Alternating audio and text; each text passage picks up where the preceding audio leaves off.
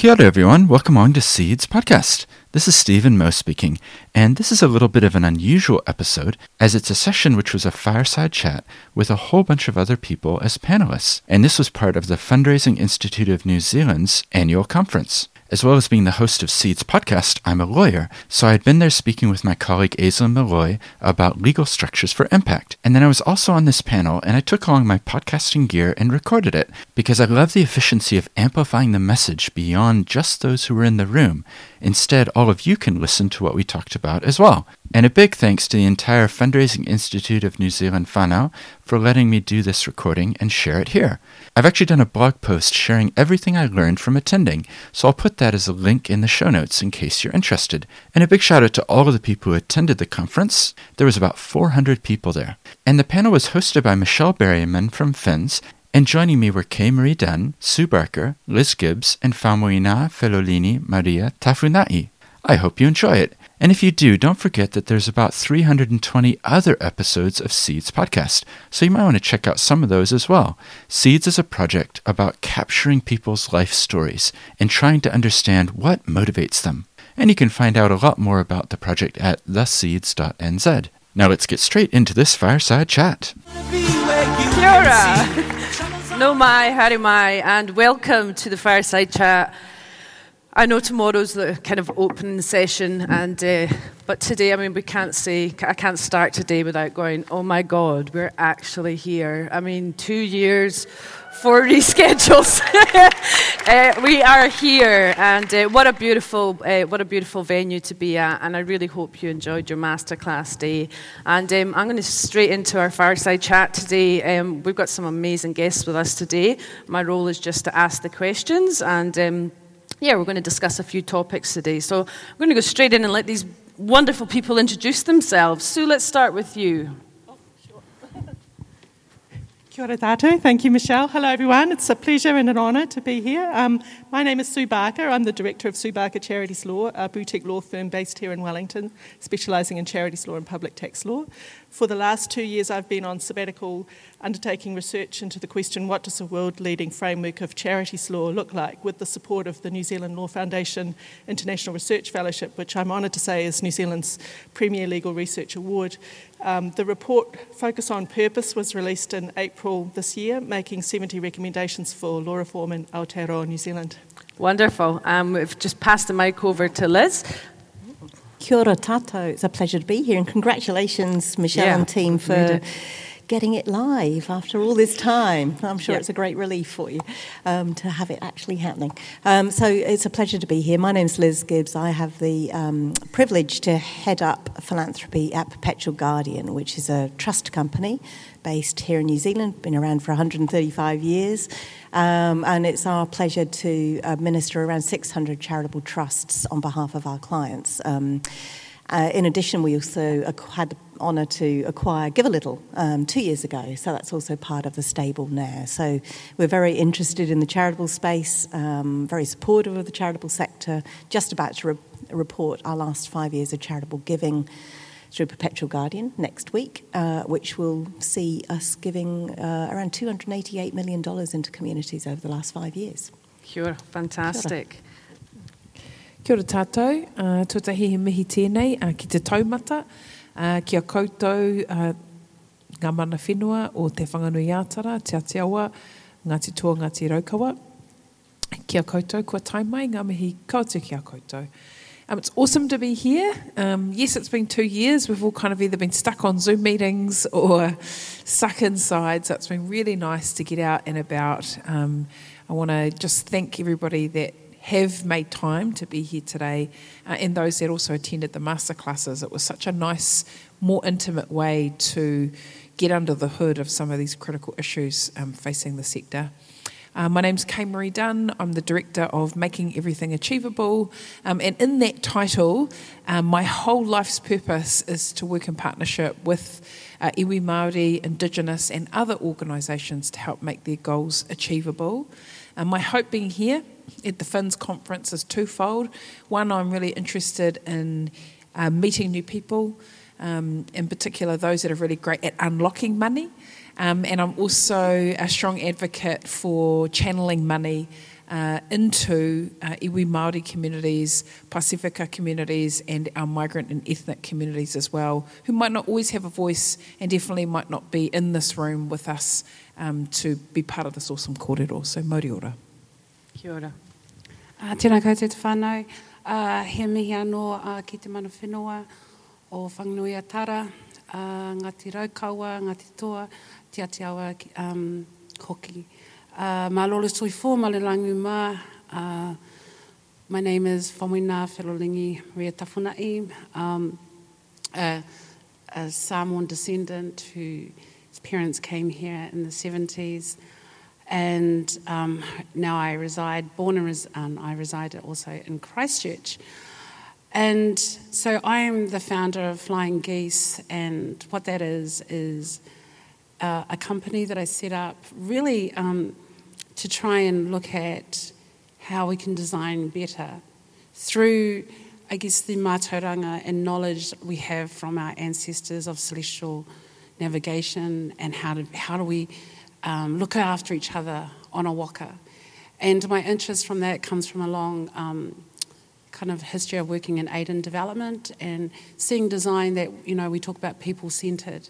So I guess there's no greater place to be people centered than on a moana when you're trying to keep everybody, you know, um, on the waka.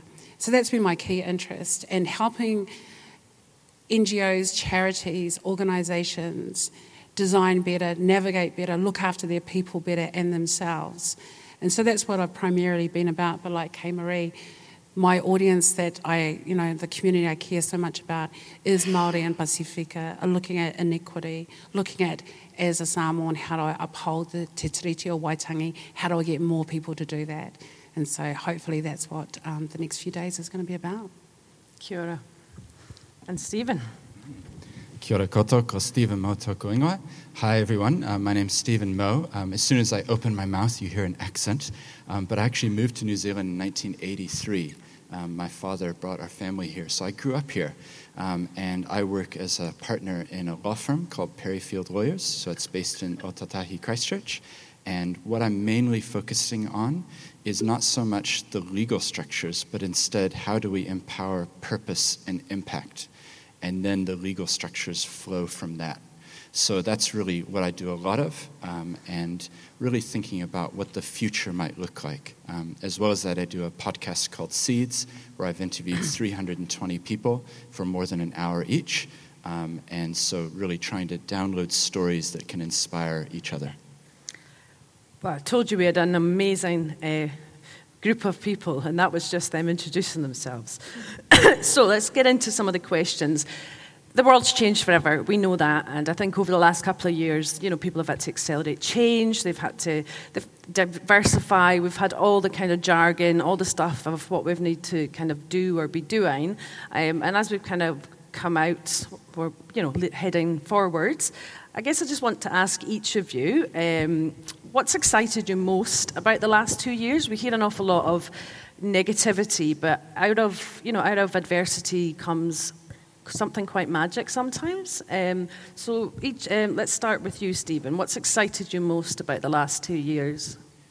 I think one thing for me has been the fact that it's caused us to maybe question who we are and what we're there for. Um, because the reality is, the last two and a half years has not been normal, right? So we've had to think again about what we're doing and why. So as a result of that, I'm meeting a lot of people who are coming and saying, I've had this idea at the back of my mind for years and years, and now I think it's time to actually try it. Mm-hmm. I think I'm going to push the boat out a bit further. I'm going to try something new. And I think before COVID and all of that, maybe people wouldn't have realized that, you know, life goes by quickly. Yep.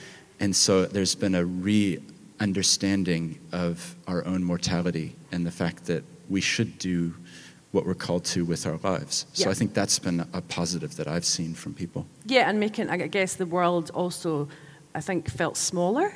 You know, it, it became that world, that kind of space to, to, to kind of get your message out. Um, Marie, what's, what's been one of your kind of, what's excited you most?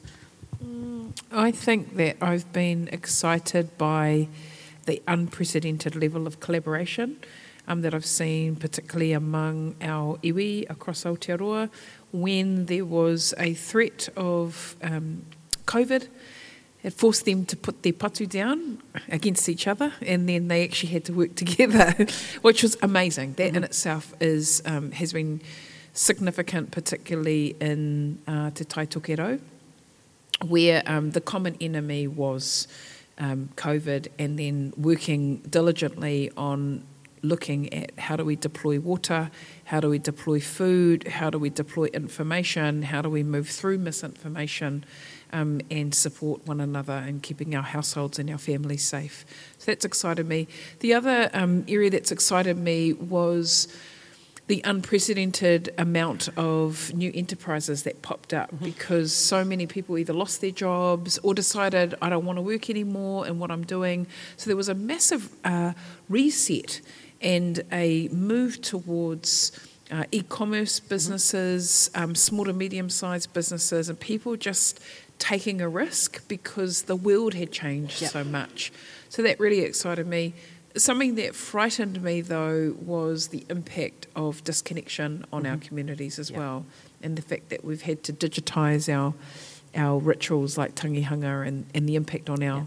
On our communities. But it's awesome on the other side that we had digital technology where we could beam in to these events. Not the same, um, but it's still cool that we're not as scared of technology as we used to be. Yeah, and I guess going forward, we can now make that even, make things even more inclusive by using both. You know, um, it kind of created a, a situation where we can maybe experience things that we couldn't have thought of before because of kind of location and things. I, I love that answer. Um, what's what's kind of excited you? Um, I think I think we've got more comfortable with the truth. Mm-hmm. Um, so if I, and it's not always the news we want to hear. And so what I've seen in Aotearoa in the last couple of years is um, people understanding um, more what they don't know, more, um, I guess, how we need to band together, form allies, especially when the others, you know, so on one side of truth, I love how people are saying that and the rise of tauiwi um, banding together. But on the other side, we see that there's probably more overt racism, more overt behaviours that discriminate. But for me, and especially, I guess, because of wayfinding, being able to navigate the truth is much better than navigating what I consider to be a false environment. And that gets me excited because then I can try and find ways to include those people, you know, to remove shame and blame from those conversations and find, I guess, connection with them. Awesome. So I'm excited about that. I love it. Um, Liz. Well, everyone said really interesting uh, comments, and I would concur with a lot of what you've already said. Um, I think out of uncertainty and adversity, some positive things have come. And certainly, uh, looking at the funder community for a moment, the philanthropic funders, I think funders some funders, not all, realised that we were putting barriers in the way, uh, uh, particularly of access to funds that really were for critical services, thinking about food banks, thinking about um, you know uh, domestic violence, etc. Mm. A lot of those needs were already there. Uh, I think it shone a light on how critical those services are and, and always were, but it actually shone a light on how critical they were. And for some funders, I'm glad to say ourselves included, a Perpetual Guardian, it made us realise that some of our funding we could really streamline. And instead of a, a, process that would normally take, a grant making process that would normally take three months, we Constantinaed it down into um, three weeks. Um, and we should have done that years ago. I was just going to say that's yep. that, that, that it's a shame that it took COVID for that to happen. Absolutely, uh, we're here to kind of really, you know, mm-hmm. get into some of the nitty gritty, and I think it's great. But I, I, I hope that it doesn't fall back into the way that it was. No. Um, I mm-hmm. think funders definitely filled the gap. A lot of mm-hmm. funders were like, yeah, the need increased. We're putting a lot of money, but I think I am seeing now that they're now um, kind of pulling on filling the gap with money, mm-hmm. and they're they're trying to kind of work out the best way to capacity build properly, and you know, give it sustainability. But you know, they've still got to keep it really mm-hmm. accessible. Mm-hmm. So I, I, I, really hope mm-hmm. that change mm-hmm. yeah. stays. Yeah, no, absolutely. I completely agree with you.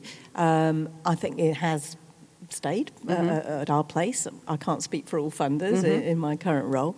Um, but I think the other thing that was really great was to see collaboration not only um, across the charitable sector, but also starting to see some collaboration from the funder community. And it's very mm-hmm. easy from a funder perspective to say, oh, we want charities to collaborate. But actually, frankly, unless we're prepared to do that ourselves, we have, you know, we have no cause to mm-hmm. criticise others.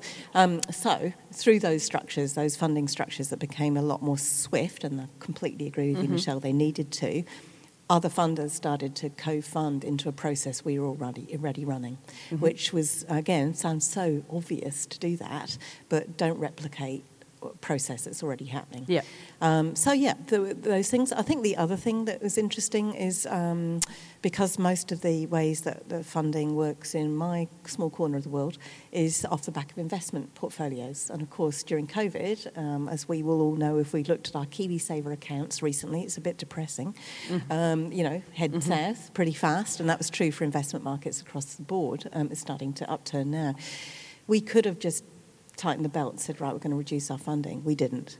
Um, and that, uh, for me, was a really uh, very heartening thing to see because it would have been very easy um, uh, as, a, as the kind of organisation and company that we are to reduce our funding, and we chose not to because the community need was increasing.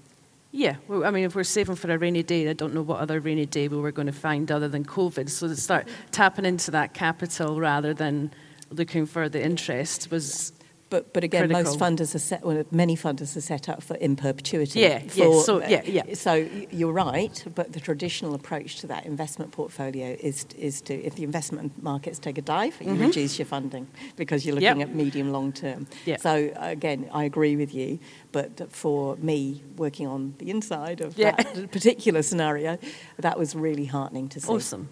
No, that is very heartening. Awesome. And Sue, what was what was your um, what, what excited you? I mean, you've been deep in charity law, and I know personally from catching up with you that, yeah, there's been uh, not a lot to be excited about recently, but prior to that. Yes, well, I, you're right. I've been completely ensconced in this research project for two years, and, and at a micro level, uh, if I could say, I, that was very exciting that, that the New Zealand Law Foundation did invest in the charitable sector, that they considered the charitable sector was important enough to invest um, in, in having a look at what a world leading framework of charities law might look like. So I did think that was exciting. Um, and at a more macro level, what I did see from my little bubble during COVID was, um, you know, suddenly, uh, and it kind of links in with what you were saying, Liz, but suddenly government funds were able to be released to, to charities. Charities were, uh, it, was, it was a high trust model. It was like, just, you know we, know, we trust you to do it, here's something, just go and do it. And I really did wonder where the government would have been without the charitable sector. And what was really exciting was that I think they saw that, you know, yeah. and wouldn't it be great if that translated into a better legal framework? But, you know, yeah. it's another story. and funding for FINZ would, wouldn't go amiss. Uh, yeah, absolutely. Um, so I want to just touch on this for, us. Um, we have uh, our journey on um, equality, diversity, and inclusion is just beginning. I'm very aware of that, and it's, it's this is our most diverse uh, com- uh, conference we've hosted, um, and we are we're excited about the future for us. But um, I guess it's been, a, I, think, for a lot of charities, a bit of a box ticking exercise. Um, but we've got a big drive at FINZ to help our sector kind of move beyond that and really embed it into everything that we do. Um, so, moving away from kind of the deficit models when raising funds for all communities, especially those um, labelled as marginalised.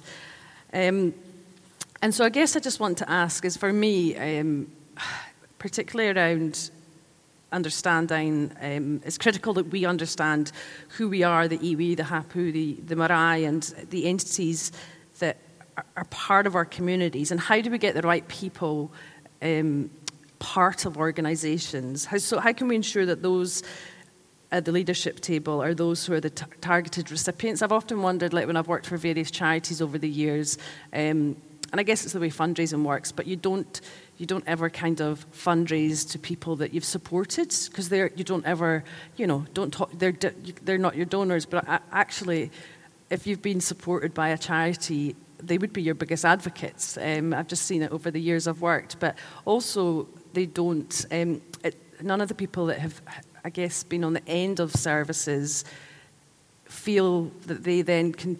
Once they've got through their adversity, get back and, and help make the changes that were needed, if you know what I mean? And how do we get the right the, the people from the communities that we're there to we exist to serve at the leadership table in the you know in the positions to change the organisation?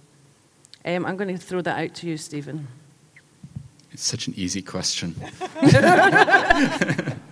um, I think, from my perspective, I can only answer aspects of that Yeah. question. I think others maybe will have deeper thoughts than me to share. But I know one thing that's been really profound for me in the last year, and that is I am really interested in the concept of governance. Mm-hmm. And so through that, I started to explore what is indigenous governance? Yeah. What does Te Ao Māori share with us about governance? And fortunately, I've had somebody to help guide me on this journey. Um, her name is Erin Matariki Carr, and we've co written a paper together. And when I was first approaching it, it was a very Western conception. It was what are the top 10 tips that we can learn from Indigenous governance? You know, like, that's, a, that's a catchy, clickable title. but I was completely missing the point. And it took her, in her gentle way, to take me on the journey of saying, it's not just about a tokenistic top 10 list. You have to actually go deeper than that. And so I think for those of us who are Pakeha, it's very important that we don't just start Yeah. translating parts of our annual mm-hmm. report or having this, you know, show mm-hmm. without having the substance. Yep. So that's been the big thing for me. I can't answer the bigger question of how do we get the right people at the leadership table, but I can answer part of it that for each of us, we have to go on an, a journey ourselves before we're even ready to have that conversation and make sure that we're ready for it. I- and I think too often we rush it and not really understanding what we're doing. So that the, the end of that story is that we rewrote the paper, Mm-hmm. and now it's two parts. Part one is an understanding of the impact of colonization Mm-hmm. and what that's done to the legal system here, and the flow on impact in terms of legal structures that are available Mm-hmm. and what that means. And then the second part, we go into more this what does it mean from a real holistic view Yeah. to talk about Indigenous governance. So Yeah, I guess that's a personal question for me because I am in this sector because of my own adversity and the own experiences I had um, through the care system and got help. And I was, when I kind of found my way, I just wanted to give back to the organisations that helped me when I was youth at risk, you know, and I was like, I, I want, I, saw all the shit that they did wrong. I wanted to go back in and tell them that didn't work. Please, can you do it differently? And so, you know, I guess, um, Marie, what's, how do we empower the, the communities to, to, yeah, feed back on maybe organisations that could do better? Yeah, it's a it's a it's a good question. so just following on from Stephen's lead, I think you know I was, um, I was in this wonderful room um, today with some amazing practitioners from the community doing great work like Lifelight Trust and. Um, Hato Hone St. John's and Plunkett and Save the Children and all of these amazing organisations had come to understand how can we build stronger partnerships and relationships with iwi Māori organisations. And one of the first thoughts that I had is, you know, my life, I have been, my father was flown on a helicopter to the hospital um, when he passed, oh, sorry, you know, when he had a stroke. Um, we've had to use Hato Hone St John's ambulances to get to and from the, um, the hospital. We've had to, I didn't get to sponsor a child from Save the, Save the Children, um, but I've also utilised Plunkett services. I've worked there, but I've also had to use Plunkett when my baby was born.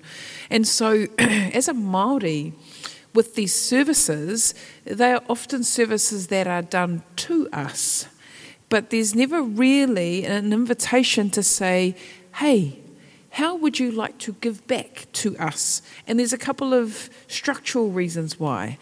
Whilst the entities themselves are amazing and they are doing crisis work or interventions within community, they are not people that tend to look like me.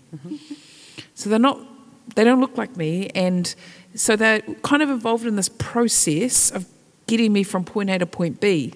But at no point is there an invitation that says, hey, Kay Marie, would you like to um, participate in our organisation in different ways? I may get a letter from one of those institutions that says, hey, thank you for helping us. Um, could you please give, give a donation? yeah. yeah. But other than giving a donation, there isn't really another way that these organisations are trying to connect with me and create an invitation. I am 100% certain that people would love to take up the opportunity to give back to volunteer if the invitation was made.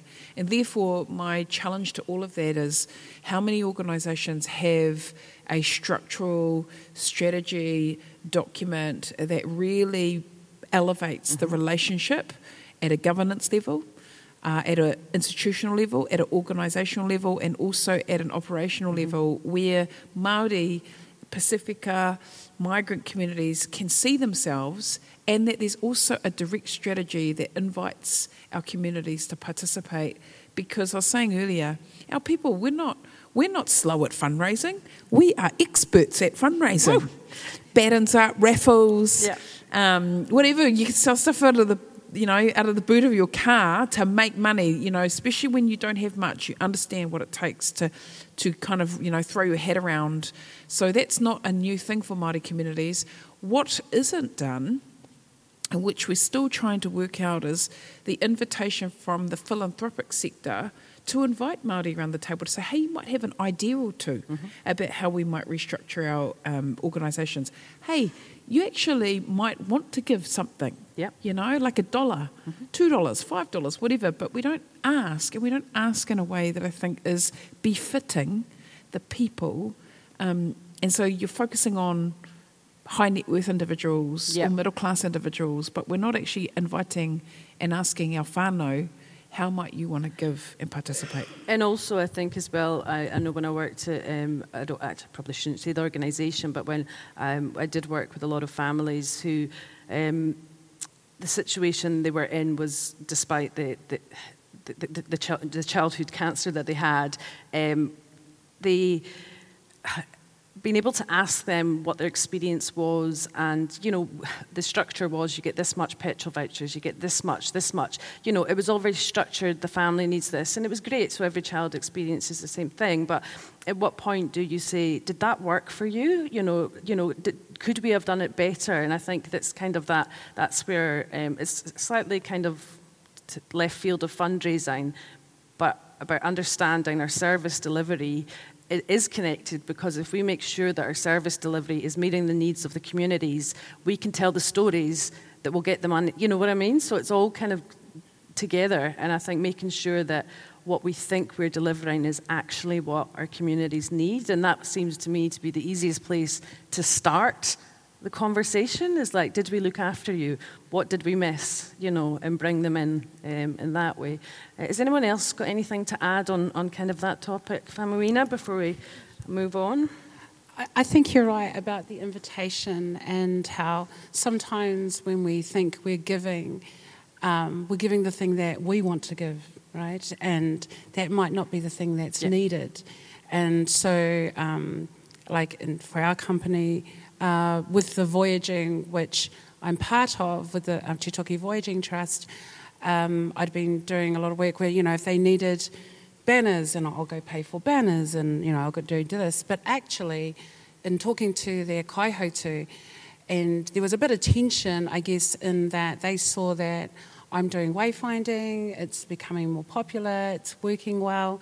Um, and although I'm contributing in as many ways as I could think of, including, you know, going and serving and doing waka maintenance, then I, well, what do you need from me? And um, then Hotu was like, money.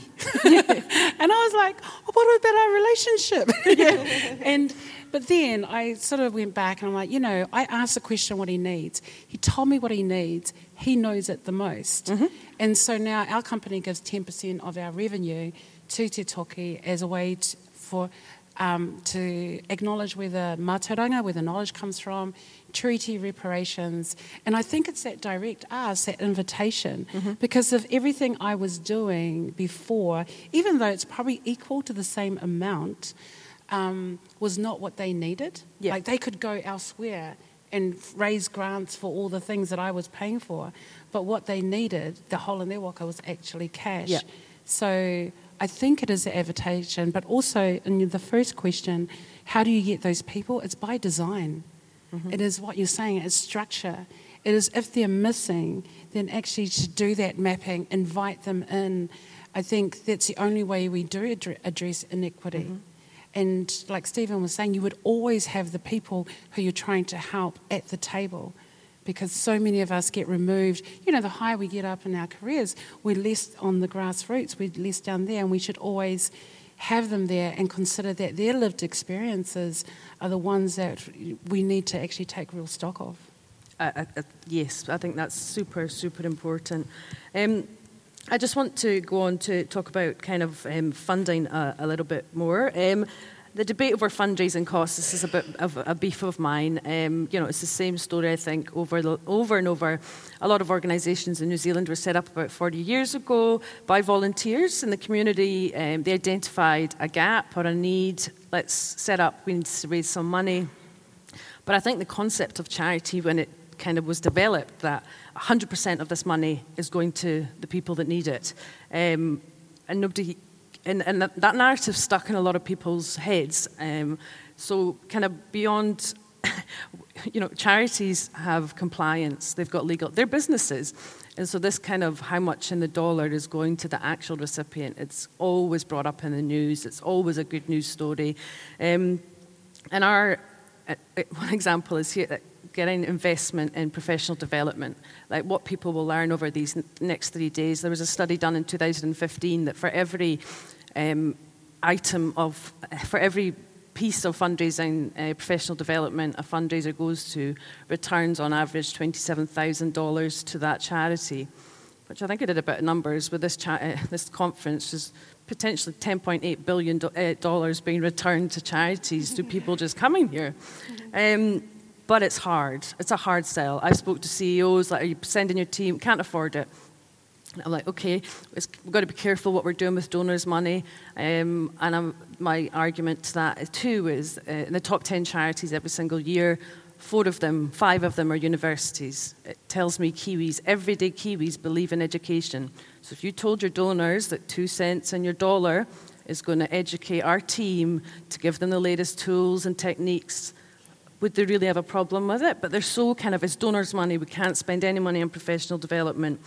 Um, and I find that really difficult. It's an investment. And I think we can all agree that we need to um, kind of invest in our staff. It's super important. And I think I'd like to ask you, Stephen, um, how important is professional development and, and learning? And, and you've spoken to so many people. These are people that are always doing things, aren't they? Yeah, I, I would say lifelong learning is the key. I could just leave it at that. Yeah. um, I attended a course rel- relatively recently run by the IOD, and there was 25 really experienced directors around the Yeah. tables. And you would have thought that, like, these are people who are, you know, director of Air New Zealand and five listed companies, and like they're really experienced. And I was surprised that the theme that came through from them was that you have to always be learning. You have Yep. to always be refreshing yourself. And one of the people shared that they viewed their own learning as having a 20% depreciation rate. So for those accountants, that's kind of a joke, I think. Yep. But after five years, you know, 20% after five years, it would be, you'd be less valuable than you were at the beginning. So the result is that you have to keep investing in yourself and keep learning every year, getting more and more, you know, because we, we can never sit still and just be complacent with what we know. Absolutely. Um, yeah, it's uh, Liz. Uh, any tips on you being in fundraising?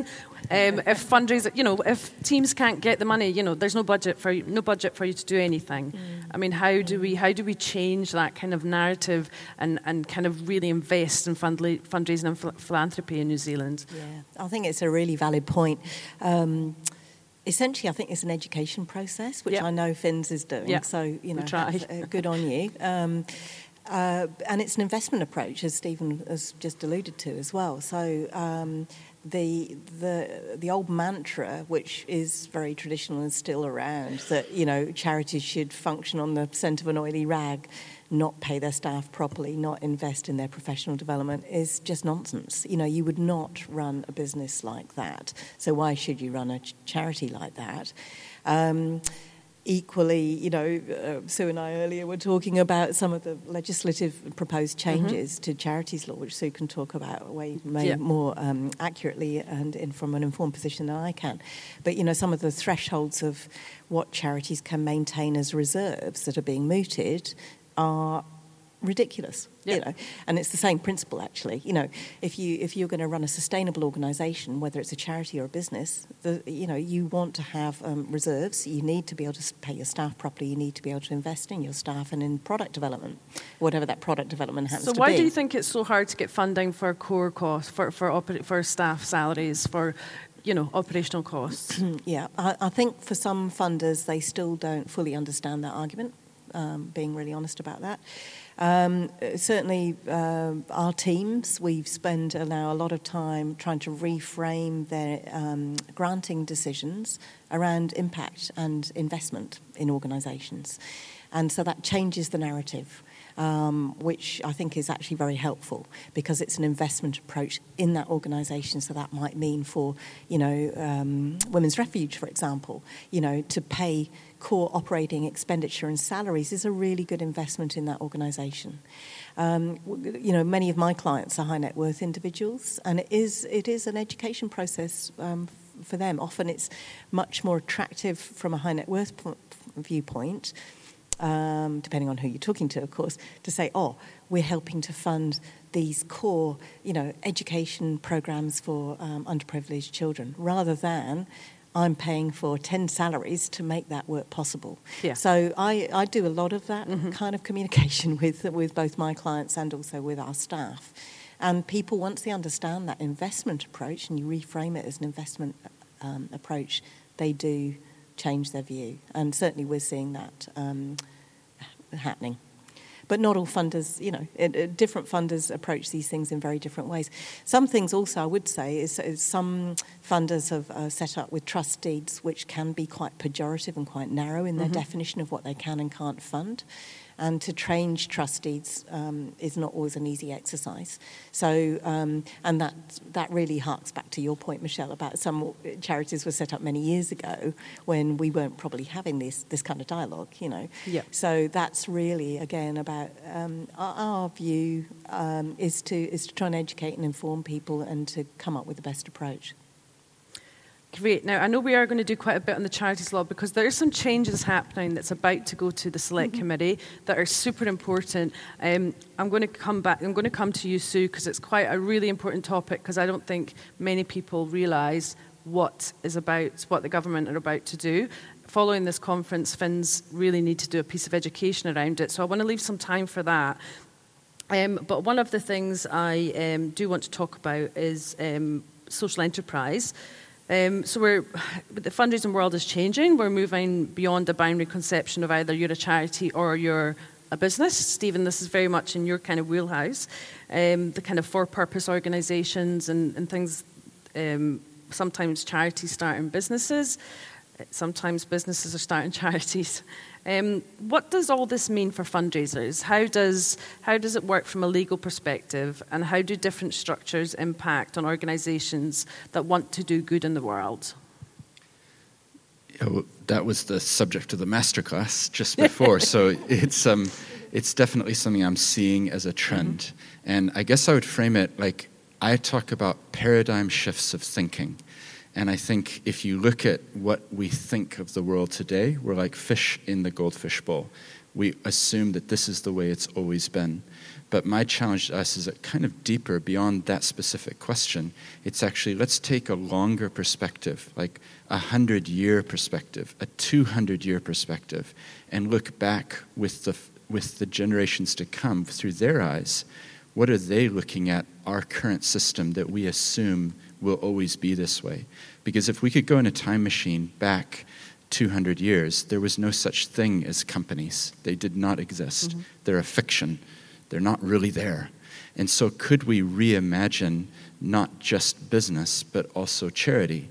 Um, and bound up for that is something that I think is a fundamental flaw in this sector, is that we talk about the not-for-profit sector. Mm-hmm. And I think we should be talking about the for-purpose sector. And not framing what we do by reference to it not being something. It should be about what we do stand for. It should be for purpose.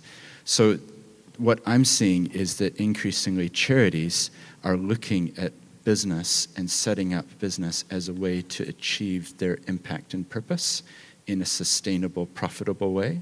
And equally, this might interest you, I'm seeing lots of businesses setting up charities or foundations and saying, we also want to have impact. So I'm helping on both sides of that coin. Yeah. And I think that there increasingly, if we take that 100 year view, there will be more of a blurring between charity and for profit business as we start to expect higher standards from business as much as we do from charity. So I'm going to just, I don't do politics much, but I'm just going to throw something out there that it's not going to, you know, it's a rumour that's always there. Um, and, you know, the government tend to kind of, the, the whole tax debate around charities being taxable. What would be the impact if um, the tax exemption was removed from the business parts of charity organisations? To anybody or to me? I get all the easy ones. Oh, yeah. well, you got the mic, and then I'll pass it over to uh, ask the, the rest of the crew. Well, I think, uh, first of all, I don't think that that should happen because I think that there's a vast misunderstanding of the value that charities bring to society Mm-hmm. if you're trying to argue that. So I would hope that we can, as a sector, raise up and not have that happen. Um, I actually am more interested in the flip side of that question. So I'm going to answer that Mm-hmm. question, which is what would it look like if we actually incentivized entrepreneurs to set up for purpose businesses where they were achieving outcomes that are societally good? What would that look like? Because I think that would encourage the rangatahi, the next generation, to be approaching the businesses that they're setting up in a really different way. Yeah. And if they got some concessions, then that could change the dynamics. And if New Zealand could lead the way in this, we could actually set a template for the rest of the world. So, yeah, I think that that's another angle on it. Interesting. I might just flip it back now. Um, we, could, we have mentioned collaboration. Faumuina, when um, you know funders are asking for lots of collaboration, they're at, you know um, funders are wanting organisations to collaborate more. What does what is what, what does collaboration mean? What does what does that look like um, in your world? Um, well, firstly, I have a rule of um, I only work for and um, with people I love. So uh, that looks like a lot of love. so, Yeah. um, and it's uh, how we choose to collaborate. I mean, one of the things about our model is the importance of developing a, a values compass. And I always, you know, tell people this is how you, it's not just how you steer your waka or how you hire your people based on these values, it's how you also choose your collaborators. I'm just going to, you want to say, yeah, I just um, have a, a public announcement. Oh, kia ora. Look, I have to apologise to my team, and I'm certain that you'll be able to um, lean in on the uh, the charities piece. Um, I have to disappear. Um, and so we're going to collaborate together, thankfully. My mate here is going to um, hold the space She's for going to just send the signals and you'll answer. Yes, please. Um, but I just wanted to leave uh, two key pieces um, just for consideration. The first one is collaboration, I think, at its core, is really around partnership and the importance of the agreement and um, agreeing to work together, love on each other, and support each other in the relationship. So I think that's very critical. Um, secondly, the art of collaboration. So, um, as Liz mentioned, we want the sector to work more effectively together. We expect it to, but the actual practice of choosing to is still not coming through yet. And I am concerned about it. And I guess the only way that we can move it from we expect to we will is that we need some trailblazers to actually just start. And it would be awesome if FINZ or other entities would start to highlight groups that are prepared to step forward and demonstrate what it's like to step out of the mould or take a risk or build high trust relationships because I feel that that's very, very um, important. And my last point, because you know I want to try and get it in as much as I can before I leave it to Faumuina to um, manage for us, is um, social enterprises are still weird institutions or weird entities for Māori in regards to um, us seeing ourselves as social enterprises. So I love this thought of being for purpose um, and ensuring that our focus is on what we can do, um, and also that if you want healing and well-being and fractured communities to grow and prosper, we must look after those that are doing the caring in the community, and that means a fair living wage, investing in their development, supporting them to grow, um, and doing whatever you can to protect them. And it shouldn't be that that's a capex. We're not going to invest in that because how do you expect organisations to do what they need to if they aren't resourced to do it properly? If you do that, it's a half pie job. It's not fair. You wouldn't expect a business or government to do it like that. So why would we expect our charities to have to try and fumble their way through? Um, on the memory of the smell of an oily rag. Kia ora, Hoa. Um, I would I accept your challenge, and uh, we will, I think, uh, to highlight charities that have done it well. Can we say a big round of applause for Kay Marie? Thank you. Um, and just on that point, I do um, want to acknowledge actually a funder that we're working with, which is Te Pūtahitanga, the whānau Ora Commissioning Agency for Te Waipounamu. We have a current project um, called Whittle, which is wayfinding for rangatahi entrepreneurship. Yes, it's about entrepreneurship, but it's actually more about addressing racism in schools that profile Māori and Pasifika as not being potential business people. So this funding relationship, not only did they go and seek 50% of the funding from MSD, they then gave us one of, we said we'd love to have, invited that one of their staff could join us and because then they could build their capacity. They gave us a young woman from Parae, Liana Pardo, who is also a um, data analyst. Mm-hmm. Also Ngati, so she's also um, Te Reo First Language. So on our waka, we then had this wonderful young woman, and that she was on secondment into our team for about a month. Um, at the same time, she still had sort of work deadlines. But really amazing, I guess, from a funding point of view, that the collaborator is the funder, but the trust that was built, and I think if we're doing something unusual, mm-hmm. this is unusual. And not only that, they then we talked about year two funding, and you know we're talking about putting together an investment brunch mm-hmm. And bringing, inviting other parties to it that they think might be interested and that we've met along the way in showing the evidence. So I think that collaboration in what they're telling us, this is what we need from a funder point of view, and I'm saying this is what I can bring the t- to the table mm-hmm. from you know a delivery point of view in terms of you know a project and. I'm one of these people that have a business that are then setting up a charitable trust, and I'm doing that actually through Stephen.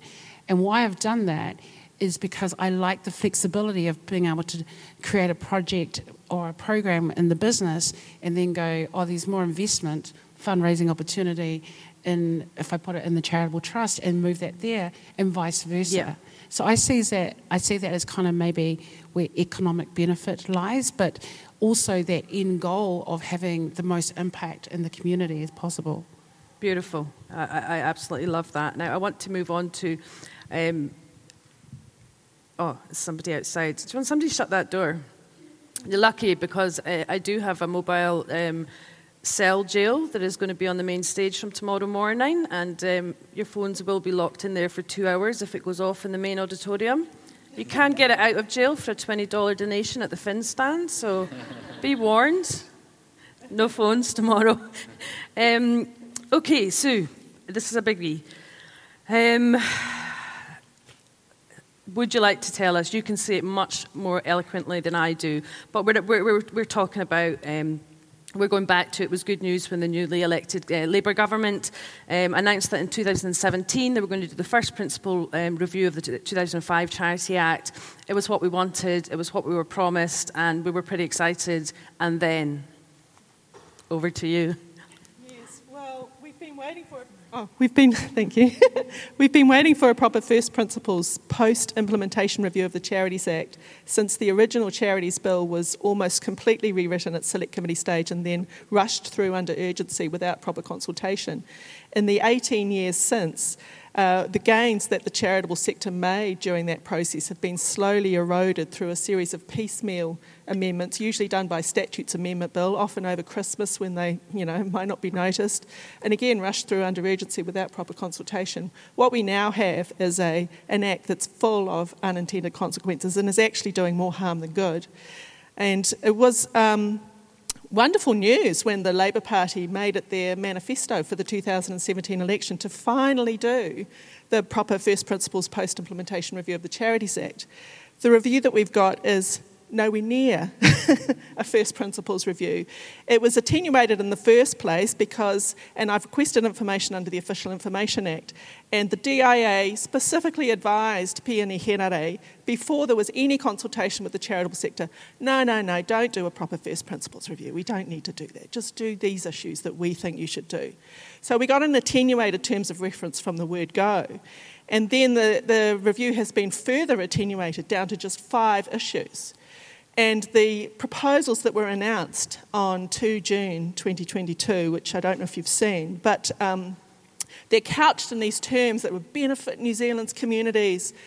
And from my experience as a member of the core reference group and having been through the entire review process since 2017, those proposals will do nothing at all to benefit New Zealand's uh, communities. They are more likely to act perversely to preclude the real issues from being addressed. Almost every issue of concern for the charitable sector has been taken off the table all they will do is increase charity services regulatory powers when there is no evidence of any need for such additional powers. Um, if you read the Department of Internal Affairs regulatory impact statement, they speak, even the DIA in its own statement speaks of inadequate consultation, inadequate problem definition, and a lack of evidence to um, support the proposals. So, in my view, um, we should be very concerned about what is proposed. I've actually got them here. and I did a, I did a little color coded analysis of uh, which were good and which were bad and which were neutral. Two of them are good. They're proposing to extend the time frame to, from 20 working days to um, 60 working days. Great. Most of the rest of the proposals will do more harm than good. And what really worries me is that um, people seem to be being lulled into this false sense of security. Oh, they're going to benefit communities. Don't worry about it, charitable sector. We've got it under control. So I do wonder what it will take, and I've um, wrote an article following the Supreme Court decision in Family First, asking whether this might be what it takes for the proverbial charitable sector frog to jump out of the increasingly boiling water. Because uh, what I see is that charities go, oh, well, however hard you make it, we'll just find a way around it and we'll adapt. But you know, the charitable sector actually really needs to stand up for itself, or we are going to be stuck with very harmful law. At the moment, we have probably the most restrictive charities law framework for charities in the common law world, and I say that building on two years of research in all these comparable jurisdictions, interviewing several hundred people from all around these jurisdictions. I'm very concerned about what we've got, and I'm very concerned that what is proposed is going in the wrong direction. So um, the, the government, just tell me to stop. That, no, I'm just going to, I'm just going to, I think because a lot of, chat, you know, me and Sue have, we met um, a few weeks ago and, uh, yeah, a, a, profound meeting for me, but, you know, and she said to me, Michelle, I think the, something similar happened over in Australia, um, and the charities kind of, when it got so far, the charities went, hang on a minute, no. And they were able to halt it. They got their first principal independent review, it was about 18 months with three people, and what they now ha- have is incredible. It's, it's, a, great example of what we want. And, you know, so your question to me was when um, we were talking about it was, Michelle, why do you think charities don't care? And I said, charities are in the weeds. Like the past two years, they have just been on survival mode. They don't have mm. time to yeah. think about this stuff. And, and also because a lot of it is around the DJ, re, it's kind of wrapped up around registration, um, which, if you've already got a charity, why are you worried about registration? But what the, the, the flip side of that is along with registration process is the deregistration process. So now that it's all internal with DIA internally and the appeals process, DIA, correct me if I'm wrong, but DIA will now have the ability to, um, if they deem fit, that if a charity has kind of moved out of the scope of their purpose through advocacy or, or through whatever they, their, you know, their, their core purpose is, they can deregister a charity at any point. And, you know, it's internally, it's a decision made by DIA. There is no independent body going to, you know, analyse this deregistration process. Um, that is, that is dangerous. I mean, what it, how far away are we going to be able to move from our, our core purpose, particularly around advocating in the health sector when um, you know, things are changed in the, the legal framework around medicines and things. So that's kind of, you know, I think that's why I think because they've been so busy with COVID, they haven't stopped. And like you, Sue, Sue says, it, the devil is in the detail. If your CEO isn't here, you, you guys have to be alarmed about this eh? and understand the detail that they're trying to push through in the select committee. Mm. My next question to you, Sue, but maybe you can, was I right? was that my, a rough, a fair summary? Absolutely. And I, and I think there's a clash of underlying paradigms here. You know, one paradigm sees charities as merely a, an underfunded service delivery arm of government government, limited to being pale imitations of the bureaucracy, whereas the other paradigm sees the independence as charities as critical to what makes them distinctive and valuable. Charities have been the key incubators of innovative solutions to intractable uh, problems since time immemorial, but we are currently preventing them from playing their traditional role. And then, you know, we're getting all these questions well, why do we have charities? I, I, that was the first time I'd heard that question, but that came through in the research. Why do we have charities? People are asking questions, and I do think these are symptoms of the framework undermining trust and confidence in charities structurally. Yeah. We've got a couple of minutes. Um, Sue, what can we do? Well, the government is pushing everybody to deal with this at the select committee stage. So they're, they're working as we speak, behind closed doors, drafting a bill, uh, implementing these proposals into proposed legislation. And they're pushing us to deal with this at the select committee stage. But the problem is, say the bill that they put in is, is a boat, and we might be able to change the paint colour, or we might be able to change the type of steering wheel. But what we really need is a plane. and trying to turn unhelpful legislation around at select committee stage is what got us into this mess in the first place. I mean, at the very least, they should issue an exposure draft bill like they did for the incorporated societies, but questions have been asked in Parliament and they're not going to do that. I do think it's a huge risk to, to leave this to the select committee stage. And, you know, Labour has an absolute majority. They, they can rush things through under urgency and, you know, they might want to just get this through and so they can tick it off. And if the experience of Canada is anything to go by, once we get unhelpful legislation in place, it could be decades mm. before it's able to be turned around, if ever.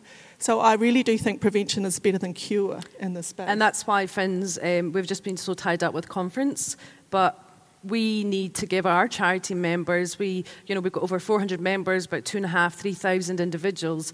If we, we're, we're going to work together on some messaging over the next couple of weeks and, and kind of pose the questions um, to the charities, I think that reading legislative uh, kind of, you know, we're, we're going to workshop this, get it out there. At the end of, you know, only the people can change. It's the people power. And FINZ are going to lead and, and ask you to get behind this.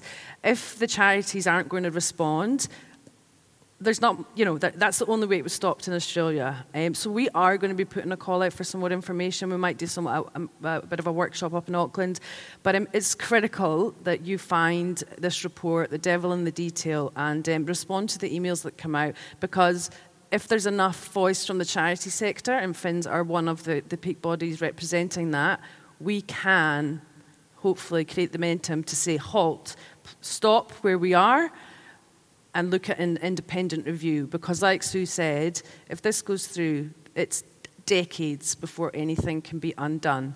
So, on that word, I'd like to thank all of my guests today. Please give them all a round of applause.